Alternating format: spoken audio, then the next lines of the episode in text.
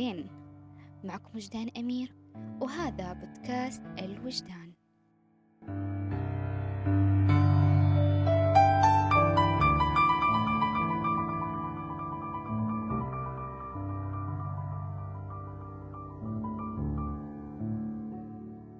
جميعا لدينا مشاعر ونعبر عنها لكن ما هي المشاعر بالضبط؟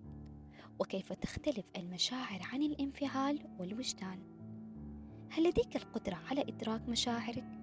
هل لديك القدرة على التحكم بعواطفك؟ ولماذا المشاعر والعواطف لها دور كبير في حياتنا؟ وتؤثر على شخصيتنا وقراراتنا وانفعالاتنا وحتى تصرفاتنا؟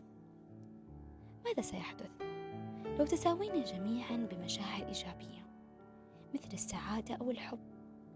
وتجردنا من كل المشاعر السلبية مثل الحزن أو الألم.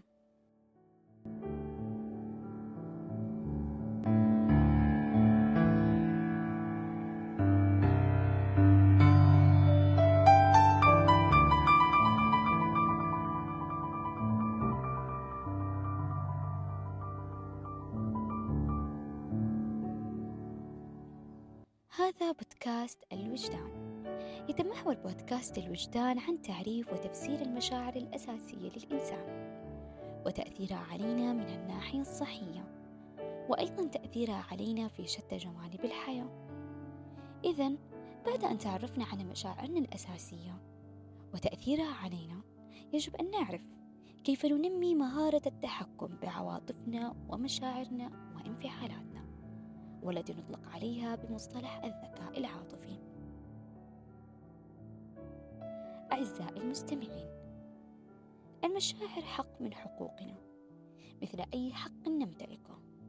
مثلما نحن نحتاج أن نأكل ونشرب وننام وأيضا المشاعر يجب أن تعبر عنها سواء كانت إيجابية أو سلبية. فتعبيرنا عنها دلالة على صحتنا النفسية والجسدية. فالمشاعر للروح كالغذاء للجسم. الحمد لله على قدرتنا على التعبير عنها.